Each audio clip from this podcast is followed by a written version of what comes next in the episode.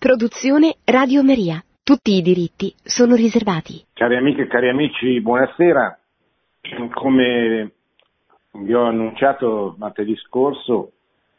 eh, vorrei dedicare questi martedì che verranno a presentare il documento che il Papa ha firmato unitamente al grande imam di Al-Azhar, la grande moschea e università egiziana da Abu Dhabi, il 4 febbraio scorso, un documento sulla fratellanza umana per la pace mondiale e la convivenza comune, questo è il titolo, un documento molto importante perché eh, è coinciso con eh, questa grande eh, messa pubblica eh, che per la prima volta, anche se, se, non era la prima volta che veniva celebrata eh, una messa ad Abu Dhabi negli Emirati Arabi Uniti, eh, che è, è un paese fra i paesi islamici che mh, permette una, una certa libertà religiosa, quantomeno per quanto riguarda la libertà di celebrare le messe, che vengono celebrate tutte le domeniche per circa un milione di eh, fedeli che vivono negli Emirati Arabi perché vi lavorano proveniendo da tutte le parti del mondo. Però è la prima volta che eh, una celebrazione eh, liturgica, una Santa Messa ha avuto l'eco che ha avuto in questa circostanza, la prima volta eh, che un Papa ha visitato gli Emirati Arabi e, quindi, e ovviamente la prima volta che ha celebrato una, una messa con così tanta risonanza mediatica in tutto il mondo. Il Papa ha fatto questo breve viaggio di due giorni in questo paese importante, incontrando circa 700 eh, religiosi per eh, affrontare il tema del, del dialogo, in modo particolare il dialogo tra il cristianesimo e l'Islam, nell'impegno come ha detto mercoledì 6 febbraio, durante l'udienza generale, eh, quando ha, ha, presentato l'esito del viaggio, ha detto eh, una nuova pagina nella storia del dialogo tra cristianesimo e Islam e nell'impegno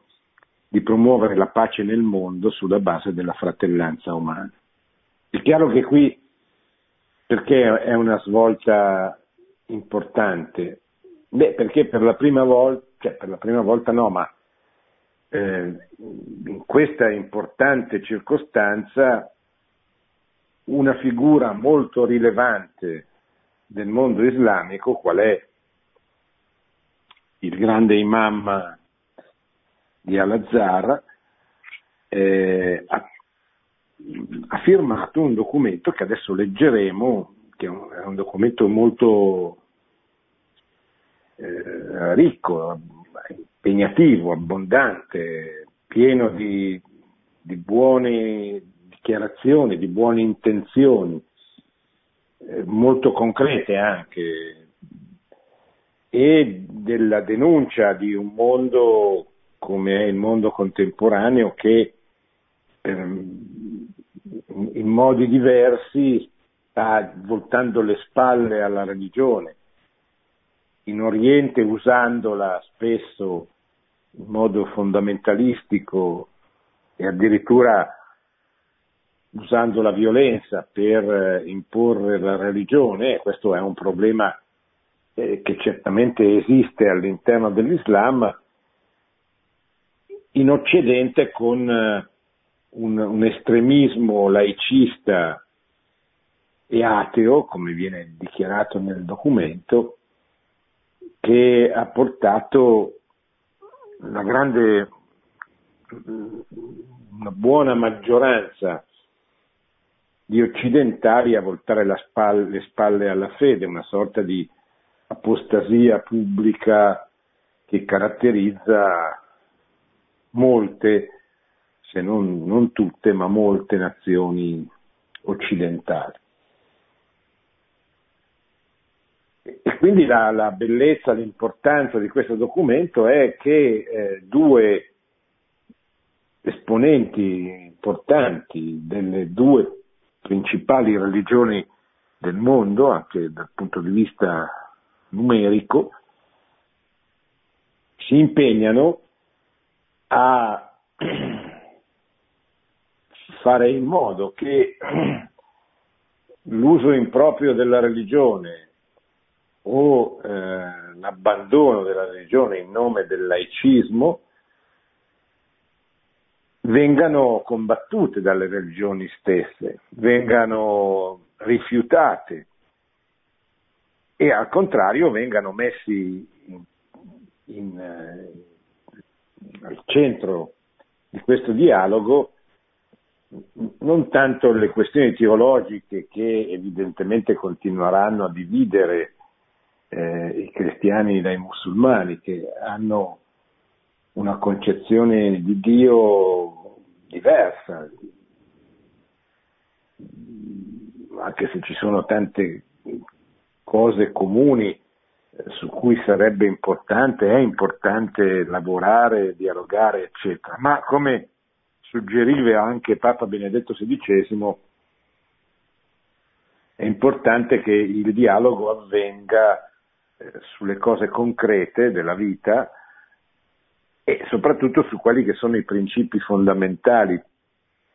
del, dello stare insieme, del vivere comune, della,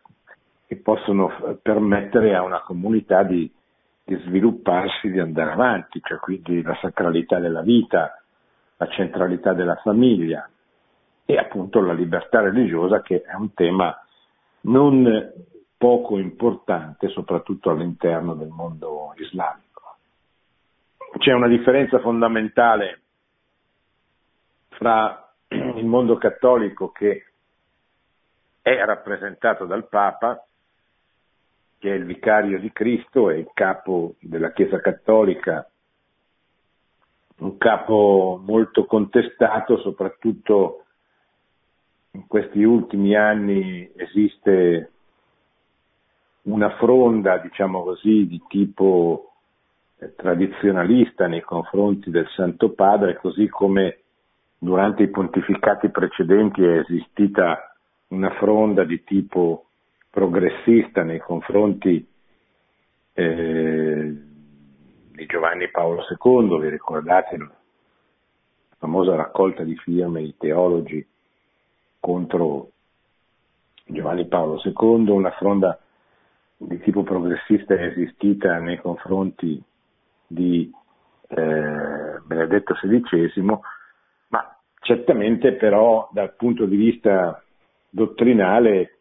eh, il primato di Pietro viene almeno a parole riconosciuto da tutti. Purtroppo ci sono mm, porzioni importanti di cristiani che non riconoscono invece l'autorità di Pietro e che sono eh, gli ortodossi, cioè quelli che si sono staccati, dalla, quelle chiese orientali che si sono staccate dalla chiesa eh, da Roma nel, nell'undicesimo secolo e che oggi sono le chiese di Costantinopoli, di Mosca, di Kiev e poi eh, diciamo i, i seguaci della riforma poi a sua volta si sono divisi in diverse comunità cosiddetti eh, protestanti, cioè luterani, calvinisti, evangelici, eh, che sono un'altra importante porzione di cristianesimo staccatosi da Roma nel, nel XVI secolo. Ma per quanto riguarda il mondo cattolico, il mondo cattolico eh, ha eh, in Pietro il vicario di Cristo, il suo successore, il fondamento,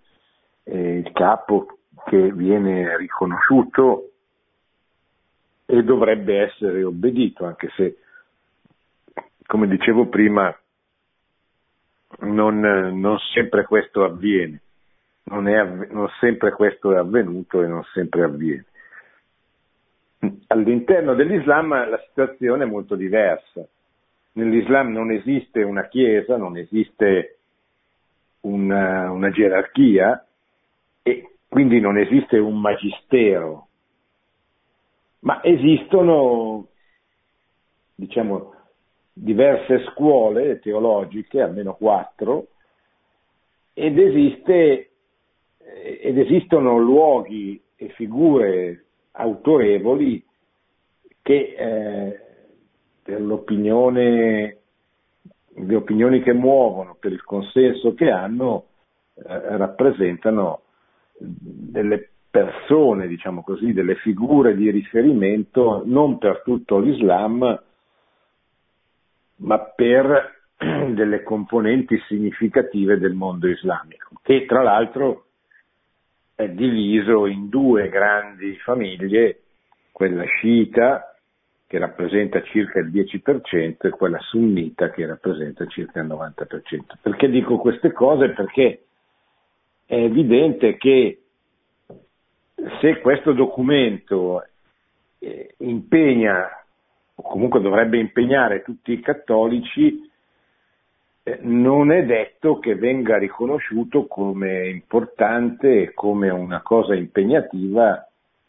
eh, da tutti i sunniti. Certamente non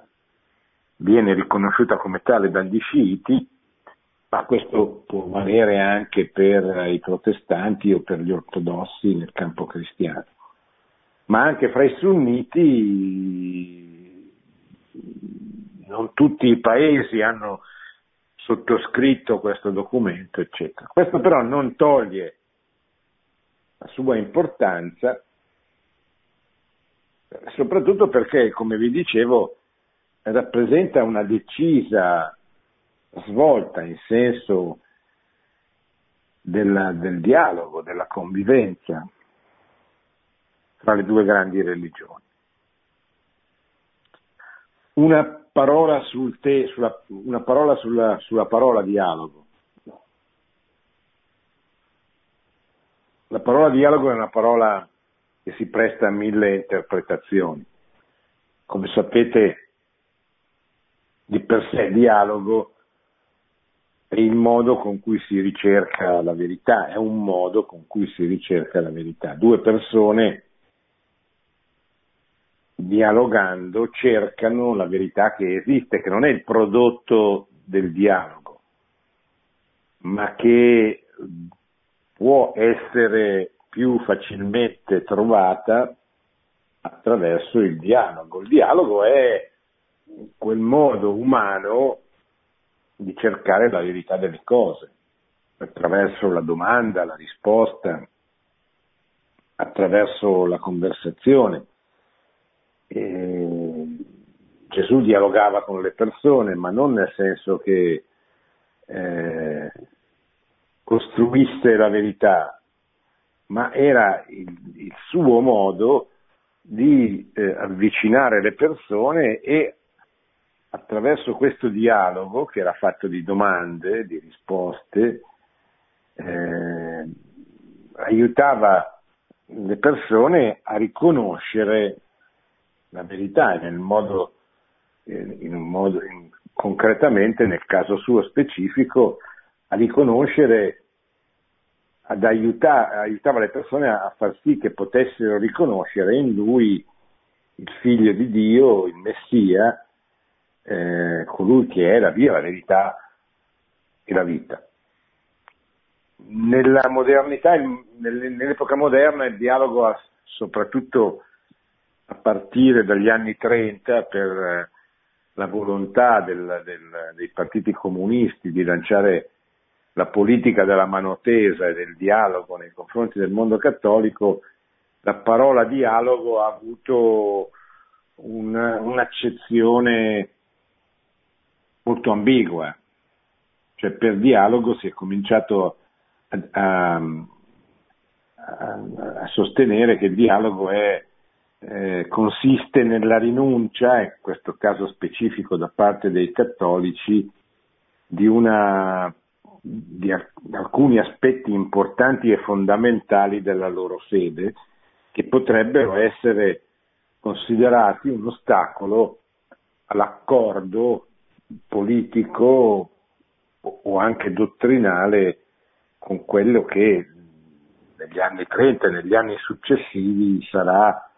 l'ideologia marxista-leninista e eh, i partiti comunisti che la portavano avanti. Però questo non è il dialogo, eh, questo è un modo di, di, di, di, depotenziare i cattolici, cioè di far sì che i cattolici rinuncino a degli aspetti fondamentali della loro fede perché facciano degli accordi in quell'epoca, nell'epoca delle ideologie, in modo particolare con eh, il comunismo, eh, nell'epoca del relativismo, nell'epoca di oggi, nell'epoca successiva alla modernità, successiva alle ideologie, eh, il dialogo è considerato un po' il modo con cui eh, i cattolici devono rinunciare alla loro identità e accettare questo mondo dominato un po' dal materialismo, un po' dal relativismo, ma comunque è un mondo certamente non, non, non da evangelizzare, ma da, da, da, da, accettare così com'è. Ecco, questa è una, una, un'interpretazione sbagliata del dialogo. Il dialogo non è questo, il dialogo è lo strumento che Dio ha dato all'uomo per ricercare la verità attraverso le, le, le, le relazioni con gli altri uomini, attraverso lo scambio, attraverso eh, la domanda, la risposta, eccetera. Ecco, quindi la volontà di dialogare è comunque positiva perché intanto se due mondi dialogano non si fanno la guerra e questo è certamente un fatto positivo, soprattutto in un'epoca in cui le guerre potrebbero essere distruttive. Se poi questo permetterà ai cristiani che vivono nei paesi orientali, dei paesi del Medio Oriente, nei paesi musulmani, di avere un po' più di libertà religiosa di quella che hanno avuto fino ad oggi, eh, questo dialogo sarà certamente una cosa estremamente eh, positiva. Ripeto, dialogo non vuol dire rinunciare alla propria identità, al contrario. Vuol dire riconoscere che in una società l'esistenza di eh, comunità religiose che professano religioni diverse è un fatto che lo Stato deve garantire, deve deve permettere questo esercizio della libertà religiosa. È un fatto positivo perché è positivo che, eh, diciamo così, eh, esista la possibilità di un confronto tra persone che professano fedi e religioni diverse non nel senso relativistico del termine, questo non significa che tutte le religioni sono uguali, che non è vero. Questo non significa che i cristiani debbano smettere di pensare che solo Cristo è il Salvatore del mondo e solo in Cristo c'è la pienezza della salvezza, perché questo è quello che ci insegna la nostra religione. Ma questo significa che eh, è una buona cosa che queste differenze vengano tutelate e che questo non significa che uno debba rinunciare a sperare e a dialogare con chi eh, non, non professa la fede in Gesù Cristo nella speranza che la persona con cui dialoga possa riconoscere in Cristo il Salvatore del mondo, il Figlio di Dio fatto uomo. Sono piani diversi, piani molto importanti, eh, soprattutto eh, ci saranno dei problemi all'interno dell'Islam a riconoscere questi principi che adesso andremo a leggere insieme. In nome di Dio, che ha creato tutti, abbiamo letto la, prossima, la, la volta scorsa il preambolo, la premessa. Adesso proprio leggiamo il, testo del documento. In nome di Dio che ha creato tutti gli esseri umani uguali nei diritti, nei doveri e nella dignità, e li ha chiamati a convivere come fratelli tra di loro, per popolare la terra e diffondere in essa i valori del bene, della carità e della pace. Prima affermazione importantissima. Ogni uomo che nasce, nasce perché Dio infonde l'anima nel suo corpo generato dall'amore di un uomo e di una donna, di un padre e di una madre. Questa è una cosa di fondamentale importanza che spesso, no, spesso no, ma che qualcuno trascura cioè, molti non, non capiscono che tutti gli uomini che vengono al mondo, vengono al mondo perché Dio li vuole e li ama. Allora uno mi potrà dire, ma allora che bisogno c'è di battezzarli se Dio no? No, non c'è bisogno perché il battesimo incorpora la persona nella comunità visibile della, della, del, del, della comunità visibile che è la Chiesa, che è la via ordinaria prevista dal piano salvifico di Dio per raggiungere la salvezza. Ma questo non significa che gli uomini che sono fuori dalla Chiesa eh, sono mal visti da Dio, non sono amati da Dio, non sono voluti da Dio e, no, e sono come se fossero nati eh, un po' per sbaglio. Non so se mi sono spiegato, ma questo è molto importante perché quando noi incontriamo una persona che non è battezzata, eh, dobbiamo comunque capire che Dio ama quella persona, che Dio vuole la sua salvezza, che vuole anche che la sua salvezza passi ordinariamente attraverso la presenza fisica dentro la Chiesa cattolica e quindi il battesimo, la ricezione del sacramento del battesimo. Ma questo non esclude che questa persona rimane una persona che viene amata, voluta e desiderata anche a prescindere dal battesimo, cioè prima che eventualmente riceva il battesimo. E questo è molto importante nel dialogo con le altre religioni, cioè noi dobbiamo capire che quando parliamo con un musulmano, un induista, un non battezzato, anche un ateo che non ha ricevuto il battesimo, parliamo comunque con una creatura, abbiamo di fronte una creatura voluta a immagine e somiglianza di Dio. E non solo dobbiamo portare rispetto, ma dobbiamo amare questa persona che deve sentire il nostro amore. Dentro il nostro amore c'è ovviamente il desiderio del battesimo per questa persona. In nome dell'innocente anima umana che Dio ha proibito di uccidere, affermando che chiunque uccide una persona è come se avesse ucciso tutta l'umanità e chiunque ne salva una è come se avesse salvato l'umanità intera in nome dei poveri, dei miseri, dei bisognosi, degli emarginati, che Dio ha comandato di soccorrere come un dovere richiesto a tutti gli uomini e in particolar modo a ogni uomo facoltoso e benestante. In nome dei poveri, dei miseri, dei bisognosi, è evidente che forse è più difficile nell'Islam, ma certamente è più, è più facile nel cristianesimo capire questa scelta preferenziale per i poveri, per gli ultimi che Gesù ha fatto e ha insegnato. una delle grandi svolte anche di civiltà, anche di cultura, che il cristianesimo ha introdotto nella storia è proprio questa idea fondamentale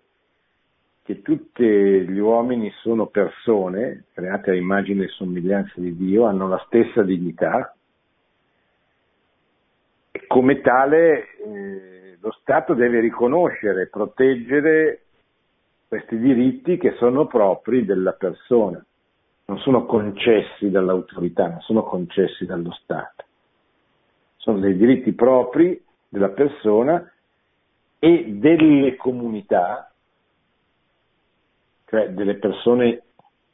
che vivono in comunità, che possono essere comunità religiose, ma anche comunità territoriali, comunità professionali, eccetera. E lo Stato prote- li protegge, li riconosce, non li crea, non crea questi, questi privilegi, queste, questi diritti. Nel cristianesimo è abbastanza facile vedere come Cristo cercasse i poveri, cercasse i deboli, cercasse gli ammalati non limitando assolutamente il suo apostolato a loro. Questa è una, una, una storia non vera che, viene, che, che, è stata spesso raccontata per, per creare un'immagine del cristianesimo eh, un po' pauperista, un po' classista. No? come se il cristianesimo avesse una sorta di, di disprezzo nei confronti delle persone ricche, delle persone... Non è vero, non è vero a cominciare da Gesù che aveva amici apostoli fra le persone più ricche che esistevano allora in Israele. Gesù cerca e privilegia l'opzione preferenziale per i poveri, comincia lì, comincia con Gesù Cristo, non è, che, non è un'invenzione recente, no? ma non è mai un'opzione esclusiva e soprattutto non è un'opzione dialettica. Non è che perché il cristiano ha un'attenzione speciale per le persone deboli, sofferenti e povere, che ha disprezzo per le persone ricche, benestanti, eccetera. Ecco, questa è una cosa che non ha nulla a che fare con il cristianesimo, che è bene ricordare, perché spesso c'è questo atteggiamento un po' demagogico che produce reazioni altrettanto, altrettanto non dico violente perché sarebbe sbagliato, ma, ma dure, insomma, esclusive, escludenti.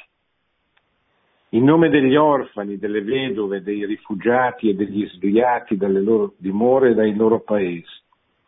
di tutte le vittime delle guerre, delle persecuzioni e delle ingiustizie, dei deboli, di quanti vivono nella paura, dei prigionieri di guerra e dei torturati in qualsiasi parte del mondo senza distinzione alcuna. Non, non dobbiamo dimenticare che oggi il maggior numero di perseguitati nel mondo è rappresentato da cristiani. In nome dei popoli che hanno perso la sicurezza, la pace, la comune convivenza, divenendo vittime delle distruzioni, delle rovine delle guerre, sono tanti. Papa ha questa celebre espressione terza guerra mondiale combattuta a pezzi, che è un'espressione che rende l'idea, purtroppo quello che succede oggi nel mondo è questo. Ci sono tante guerre in corso, di cui noi magari, noi magari facciamo fatica a percepirne, però se, se, se ci fate caso, si diceva che con il muro di Berlino, con la caduta del muro di Berlino, con il 1989, era finita la storia, perché aveva trionfato un'ideologia, un sistema politico, quello capitalista e tutto il resto non c'era più, ma purtroppo questa pace che sarebbe dovuta sgorgare automaticamente non, non, non, è arrivata. Pensate alle guerre degli anni 90 nella penisola balcanica, ai 300 eh, morti che questa guerra ha provocato in Bosnia, Croazia, Slovenia, Serbia. Questa guerra che ha coinvolto tre comunità religiose, cattolici, gli ortodossi e i musulmani. Pensate alla guerra in Kosovo. Pensate sempre negli anni 90 a quella tragedia pazzesca del Ruanda che in poco più di, di in pochissimi giorni ha prodotto 900.000 morti. Nella guerra tra queste due etnie, gli Hutu e i Tutsi, che si sono massacrati per, per, per, qualche, per, molte settimane fino a provocare questo numero pazzesco, incredibile di, di vittime. Pensate poi all'11 settembre del 2001 e a tutte le vittime del terrorismo, che sono tante. Non, non solo il, non il terrorismo che abbiamo conosciuto prima della caduta del muro di Berlino, che pure ha provocato tanti morti, ma il terrorismo di matrice religiosa, il terrorismo islamista, diciamo così, eh, che da, dalla rivoluzione comeinista del 1979 in Iran ha cominciato a determinare, a favorire un risveglio di questo fondamentalismo islamico che poi è diventato terrorismo in alcune sue componenti con tutte, non solo gli attentati, Madrid, Londra, con tutti gli attentati, eh, oltre a quello del, dell'11 settembre, ma soprattutto alla guerra civile all'interno dell'Islam, fra sunniti e sciiti, ma anche fra i sunniti, i, fratelli musulmani che sono una componente importante, e quei governi cosiddetti moderati, ma considerati corrotti dai fondamentalisti islamici, i governi del Marocco, dell'Algeria, della stessa Arabia Saudita, eccetera, che sono stati, diciamo così, eh, oggetto di azioni terroristiche, perché spesso anche nelle guerre in Siria, in Iraq, eccetera, la maggior parte delle persone che vengono colpite sono musulmani, cioè sono musulmani che si fanno la guerra fra di loro. E quindi l'idea di portare la pace, l'equilibrio nel mondo, che potrebbe porre fine a tutte queste guerre, è un'idea straordinariamente importante e positiva. In nome della fratellanza umana che abbraccia tutti gli uomini, li unisce e li rende uguali. In nome di questa fratellanza, lacerata dalle politiche di integralismo e divisione, dai sistemi di guadagno smodato e dalle tendenze ideologiche odiose che manipolano le azioni e i destini degli uomini. Sono tre, tre righe, ma piene di tante cose. Eh. Lacerata dalle politiche di integralismo, la fratellanza. Forse la, la parola integralismo genera molti equivoci, ma che cosa si intende? Si intende quella religione senza ragione che Benedetto XVI condannò nel famoso discorso di, di Regensburg, di Ratisbona, che era un discorso che è stato manipolato dal mondo islamico, perché è stato interpretato come un discorso contro l'Islam, che non era vero, basta rileggerlo, che ha provocato in tutto il mondo violenze anticristiane, ma che in realtà era rivolto soprattutto all'Occidente, per ricordare loro, per ricordare a noi che la religione senza la ragione diventa fondamentalista e produce dei danni. Perché lo stesso Dio che si rivela in Cristo è lo stesso Dio che ha dato all'uomo l'intelligenza e la ragione per cercarlo, onorarlo e servirlo anche con delle modalità umane. Eh, questo è importantissimo perché impedisce alla, a qualsiasi religione di cadere nel fanatismo, nel cadere nella violenza dell'imposizione. Proprio perché c'è questa ragionevolezza che del cristianesimo è molto presente, molto insegnata. No? E, e, quello che, che la ragione ci può indicare, ci può dire, noi possiamo capirlo anche a prescindere dalla fede, ma proprio semplicemente usando la nostra intelligenza e la nostra ragione. Eccetera. Quindi eh, l'appello invita a voltare le spalle, a rifiutare qualsiasi forma di integralismo nel caso specifico vuol dire qualsiasi forma di fondamentalismo che potrebbe diventare terrorismo o violenza. Ma di più dice sistemi di guadagno smodato. E, qui si possono fare tanti esempi, ma è chiaro che c'è un modo di, di, arricchirsi non onesto che produce dei danni anche sociali gravissimi. Oppure le tendenze ideologiche odiose che manipolano le azioni e i destini degli uomini. Quali sono le tendenze ideologiche odiose? Sono quelle che seminano odio. Per esempio, leggendo certi giornali, oggi si percepisce, si, si respira un odio in Italia che è incomprensibile, eh, nel senso che la stagione dell'odio dovrebbe essere finita con la fine delle ideologie. Eh, anche i partiti che oggi sono al governo o anche all'opposizione, sono i partiti postmoderni, eh, non sono i partiti espressione delle grandi ideologie delle guerre mondiali, dell'odio provocato dalla, dal nazionalismo, dalla lotta di classe nel marxismo, o dal razzismo nella prospettiva nazista, nazionalsocialista, eppure c'è tanto odio.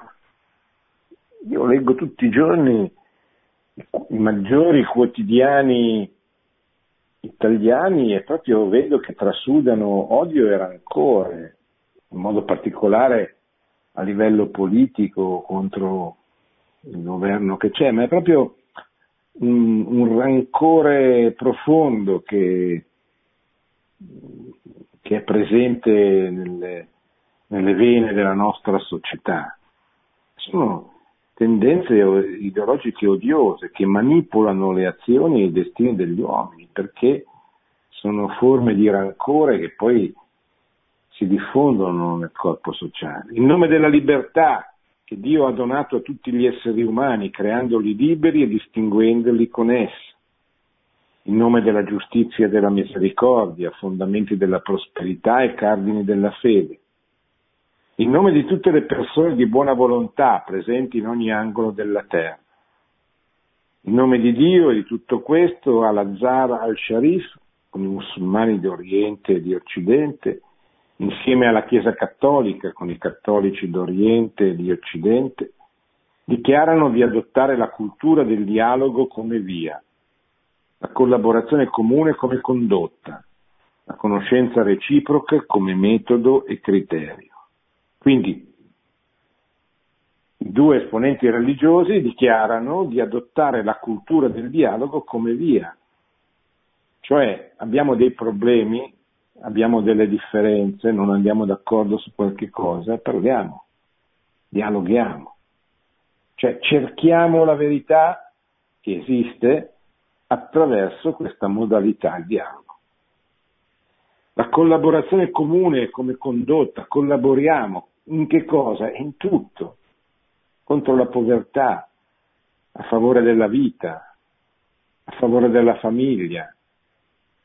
per permettere la libertà religiosa, per combattere il materialismo, il relativismo. Noi, credenti in Dio, nell'incontro finale con Lui e nel suo giudizio, partendo dalla nostra responsabilità religiosa e morale e attraverso questo documento, chiediamo a noi stessi e ai leader del mondo, agli artefici della politica internazionale e dell'economia mondiale, di impegnarsi seriamente per diffondere la cultura della tolleranza, della convivenza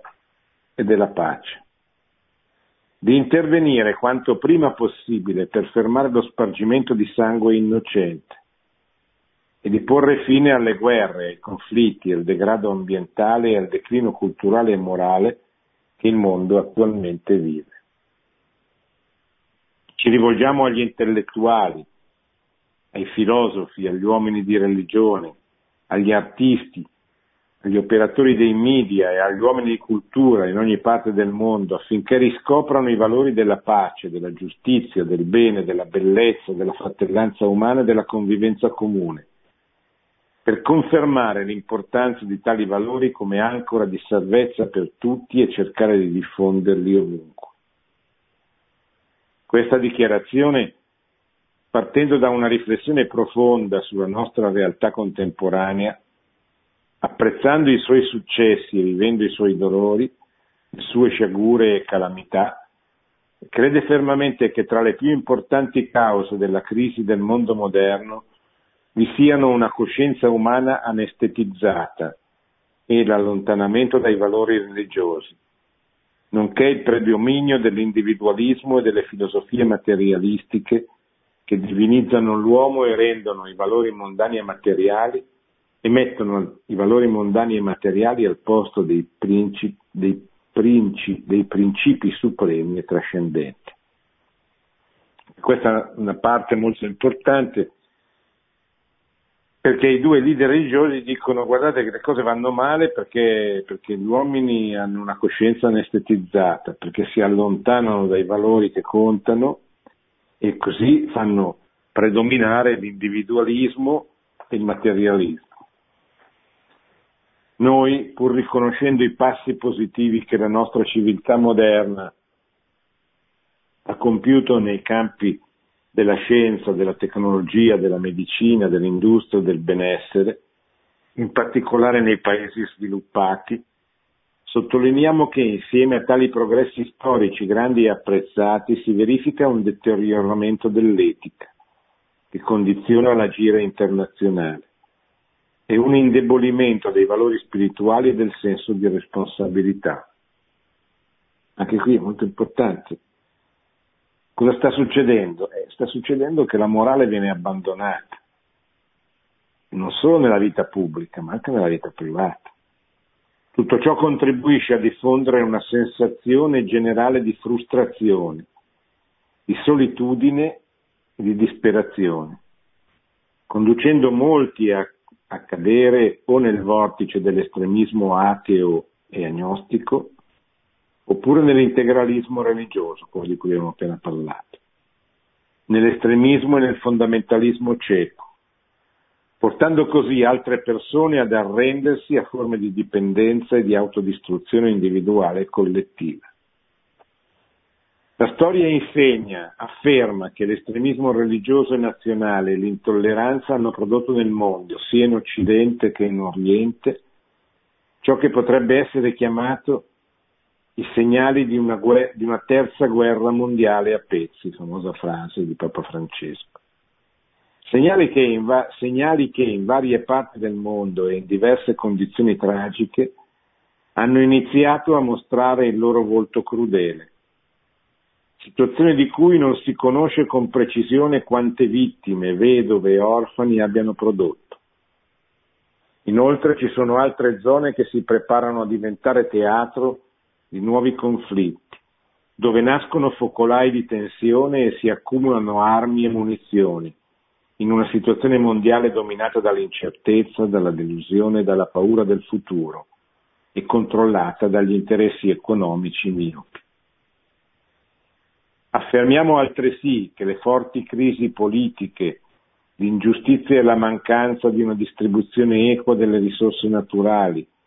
delle quali beneficia solo una minoranza di ricchi a discapito della maggioranza dei popoli della terra, hanno generato e continuano a farlo enormi quantità di malati, di bisognosi e di morti, provocando crisi letali di cui sono vittime diversi paesi, nonostante le ricchezze naturali e le risorse delle giovani generazioni che li caratterizzano. Nei confronti di tali crisi che portano a morire di fame milioni di bambini, già ridotti a scheletri umani, a motivo della povertà e della fame, regna un silenzio internazionale inaccettabile. Forse se si, usasse, se si usassero i telegiornali, per esempio, per mostrare queste situazioni e per cercare di colmare eh, le ferite di queste situazioni, invece che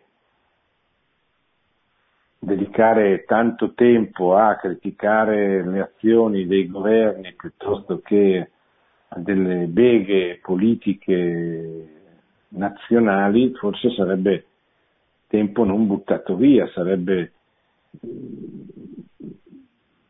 ci sarebbe, sarebbe l'occasione per sviluppare una solidarietà maggiore e superiore, eccetera. È evidente che a questo proposito quanto sia essenziale la famiglia, quale nucleo fondamentale della società e dell'umanità, per dare alla luce dei figli, allevarli, educarli. Eh, siccome molti sono soliti dire che il Papa non, eh, non tratta adeguatamente, eh, come facevano i suoi predecessori, i temi cosiddetti principi non negoziabili, eh, perché una volta disse che per lui tutti i principi sono importanti e non negoziabili, però non, eh, non è vero che non ne parli in maniera, per esempio, Due martedì fa abbiamo letto le sue parole molto precise quando ha incontrato il direttivo del Movimento per la Vita, dove ha difeso la sacralità della vita ricordando come essa sia centrale nella vita pubblica di una nazione, come debba essere riconosciuta anche dalle istituzioni politiche perché queste possano eh, così, um, avere la, la legittimazione che giustamente devono avere in quanto autorità politica. E anche in questo documento che stiamo leggendo, firmato con eh, il, eh, l'imam di Al-Azhar, eh, c'è questo richiamo, ce, ce ne saranno altri, li vedremo, sulla vita, ma questo molto forte sull'istituto familiare, attaccare l'istituzione familiare disprezzandola o dubitando dell'importanza del suo ruolo, rappresenta uno dei mali più pericolosi della nostra epoca. E questo è un modo anche per eh, veramente dialogare in maniera efficace con eh, l'Islam. Per esempio al Cairo, alla conferenza dell'ONU del 1994, quando le agenzie dell'ONU cercarono di, di far entrare eh, nell'agenda dei governi la, la liberalizzazione totale dell'aborto, presentandola come un diritto alla salute riproduttiva per, per ogni donna, eh, furono proprio la Santa Sede e i governi islamici che si ribellarono a questa a questa intrusione, a questa violenza che veniva tentata. E per esempio l'alleanza sulla famiglia, io ricordo quando eh, c'erano le veglie delle sentinelle in piedi contro la legge sulle unioni civili e partecipavano anche molti musulmani in Italia, in Italia. Perché, perché, nonostante abbiano una concezione della famiglia una, diversa dalla nostra, però per loro la famiglia è importante. E attaccare la famiglia, indebolire la famiglia è una cosa che li vede assolutamente contrari. Ecco, forse possiamo fermarci perché ci sono ancora parecchi punti, non facciamo in tempo sicuramente a finire la lettura di tutto il documento che è molto lungo, quindi ci fermiamo qui per, per adesso così diamo un po' di spazio anche alle vostre domande.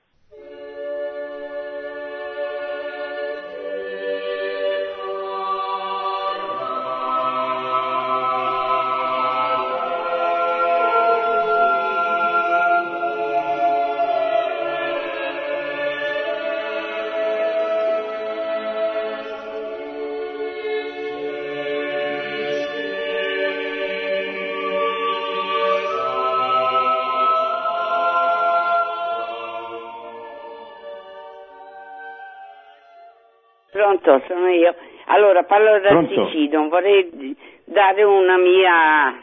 come è possibile, è una curiosità che vorrei dire. Io tanti vent'anni fa andavo a scuola di filosofia e, e alla fine, non so se era Platone o qualcosa, il nostro professore che non era neanche cattolico, era, era protestante, va bene, però era bravo, e ci ha domandato un desiderio. Il mio desiderio è stato la pace, cioè la fratellanza tra, tra le religioni che credevano in Dio. E lui mi ha detto bellissimo, però i musulmani sarà difficile. Ho detto io lo spero. Adesso sono molto felice perché Papa, guardi che non sapevo niente di, di, France, di San Francesco, di niente, eh, è stata una cosa così. Comunque sono proprio felice, ecco, volevo solo dare questa, questa Sì. cosa. Sì, eh, effettivamente non è una cosa eh, semplice, nel senso che bisogna vedere quanti paesi musulmani e quante autorità all'interno dell'Islam si riconoscono in questa dichiarazione comune, che comunque è già importante che ci sia stata. Poi quali saranno gli esiti che potrà avere sul piano concreto al fine della pace lo vedremo, ecco.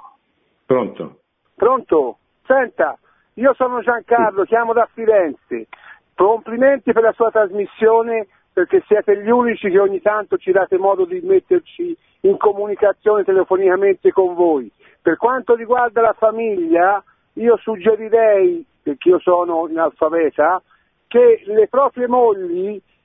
amassero un pochino più i mariti e meno i figli e di, e di essere un pochino più responsabili, così si crescano i figli, non con tutti sì e punti no. Arrivederci l'ascolto per la radio, arrivederci. Beh, eh, lì bisognerebbe vedere caso per caso. Adesso effettivamente, purtroppo questa è una conseguenza dei, dei figli unici, cioè figli unici tendono ad essere oggetto di un'attenzione smisurata, esagerata, eh, soprattutto da parte delle mamme. Quindi eh, così la mia personale eh, invito è fate tanti figli per il loro bene, per il bene della comunità, della nazione che ha bisogno. Noi viviamo un inverno demografico spaventoso in Occidente e in modo particolare in Italia. E il ricambio generazionale è sopra i due figli per donna, noi siamo largamente al di sotto, siamo 1, qualcosa, e questo è un suicidio per il nostro paese, ma è anche un, un danno per i tanti figli unici, perché i figli unici hanno bisogno, perché per crescere bene, desiderano dei, dei fratelli o delle sorelle e imparano, vivendo una, in una comunità dove non sono oggetto di tutte le attenzioni, imparano eh, che nella vita loro non sono l'ombelico del mondo, eh, centro del mondo, eccetera. Questa è una scuola di vita molto importante, quindi al di là dell'aspetto sociale che pure è importantissimo, c'è proprio anche un aspetto psicologico molto importante per, scusate, per aiutare i figli a crescere bene, il fatto che appunto non siano figli unici ma, siano, ma abbiano tanti fratelli. Pronto? Pronto, eh, sono Alessandro Doni, si chiama da Cardito, dalla provincia di Napoli, l'area a nord di Napoli, la cosiddetta Terra dei Fuochi. Chiamo perché ho seguito tutto vostro, attentamente tutto il vostro discorso radiofonicamente attraverso il mio stereo quando avete parlato della rivoluzione islamica del 1979 in Persia, in Iran, quando fu eh, deposto e cacciato lo Shah di Persia, Reza Palevi, e l'avvento del potente clero sciita guidato dall'Ayatollah Khomeini, eh, che poi successivamente diciamo, ci fu, uh, l'anno successivo uh, gli americani sobillarono uh, Saddam Hussein scatenando un, la prima guerra del Golfo, la guerra tra Iran e Iraq. I, le, i sciiti diciamo, è, un, è un, un, tipo di Islam molto radicale perché se attraverso l'affermazione di, di, di, dell'Ayatollah Khomeini si è affermato molto il panislamismo più che il panarabismo e, e, poi c'è stata pure la seconda guerra del Golfo, diciamo, la guerra Iran-Iraq e poi non ci dimentichiamo che lo stesso Ayatollah Khomeini eh, promulgò un, la fatwa, la famosa fatwa, la condanna a morte nei confronti del, dello famoso scrittore Salman Rushdie che scrisse un libro molto importante, Versetti satanici, che parlava del, del, del radicale Islam sciita. E, mh, mm, poi quello che ho notato eh, che molte volte le persone più indigenti, più povere hanno, hanno più fede, delle persone che eh, hanno, hanno, più possibilità economiche. Questo lo noto io quando vado a volte ad ascoltare la messa a Castelvolturno nel centro Fernandez dei Padri Gomboniani. Grazie sì. per l'attenzione. Bene.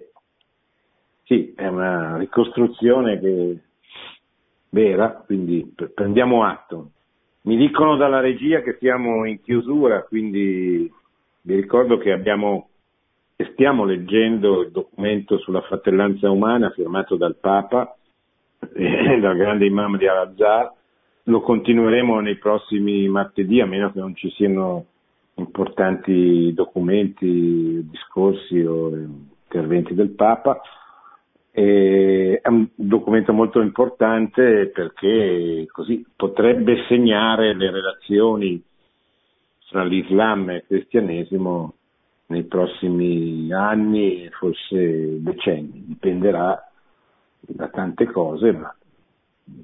potrebbe effettivamente avvenire una cosa di questo genere che sarebbe una benedizione per l'umanità e in modo particolare, permettetemi di dirlo, per quei cristiani che vivono perseguitati nei regimi del fondamentalismo islamico una per tutti, penso